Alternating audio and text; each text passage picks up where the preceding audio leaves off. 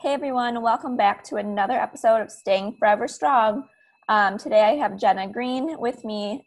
She was another chronic pain warrior, and she was also recently on the podcast. Um, she's going to talk to us about how she stays positive during hard times and during right now. Hey Jenna.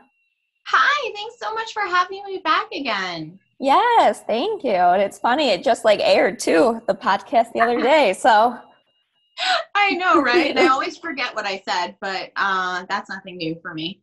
Same. You're good. Don't worry. you know, at least now I can blame it on having multiple sclerosis. Before, I didn't have anything to blame it on. So we just pretend like that's a new thing. Yeah. And we're not old either. So it's not like we can blame it on old age. It's cool. So, how have you been trying to like stay strong and positive during either hard times or just during right now? Well, you know, I think as chronic illness patients or pain warriors, we have some advantage right now because we've all been through some hard stuff, right? And I've been through hard stuff and dealt with it really poorly.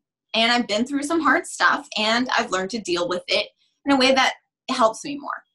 Mm-hmm. Um, so thankfully, I've had some experience going through hard times, nothing like a global pandemic, but you know, hard times personally. So I have started a grounding technique, a grounding practice that I start my day with, um, just a short meditation each day. And short meditation and I do my stretches and you know that helps with my chronic pain and kind of helps set my mindset for the day.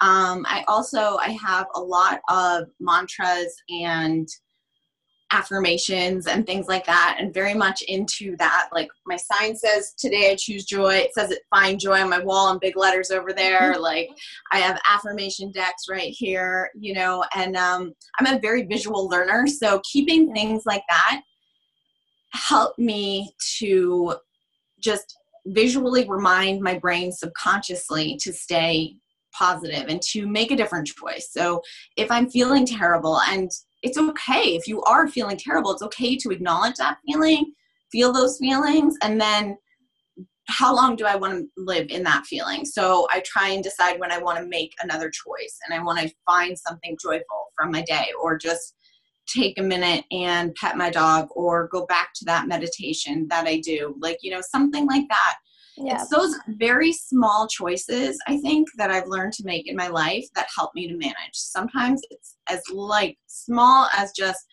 breathing through the moment. And and sometimes it's bigger, but you know, we've been through a lot. All of us as a society, individually, as a community, and that's what really has helped me. Well, that's pretty amazing. So thank you for sharing. And I agree with like the breathing and meditation that can help. It really does. It helps me to keep my day focused. And I do it on the weekends too. I do it every morning.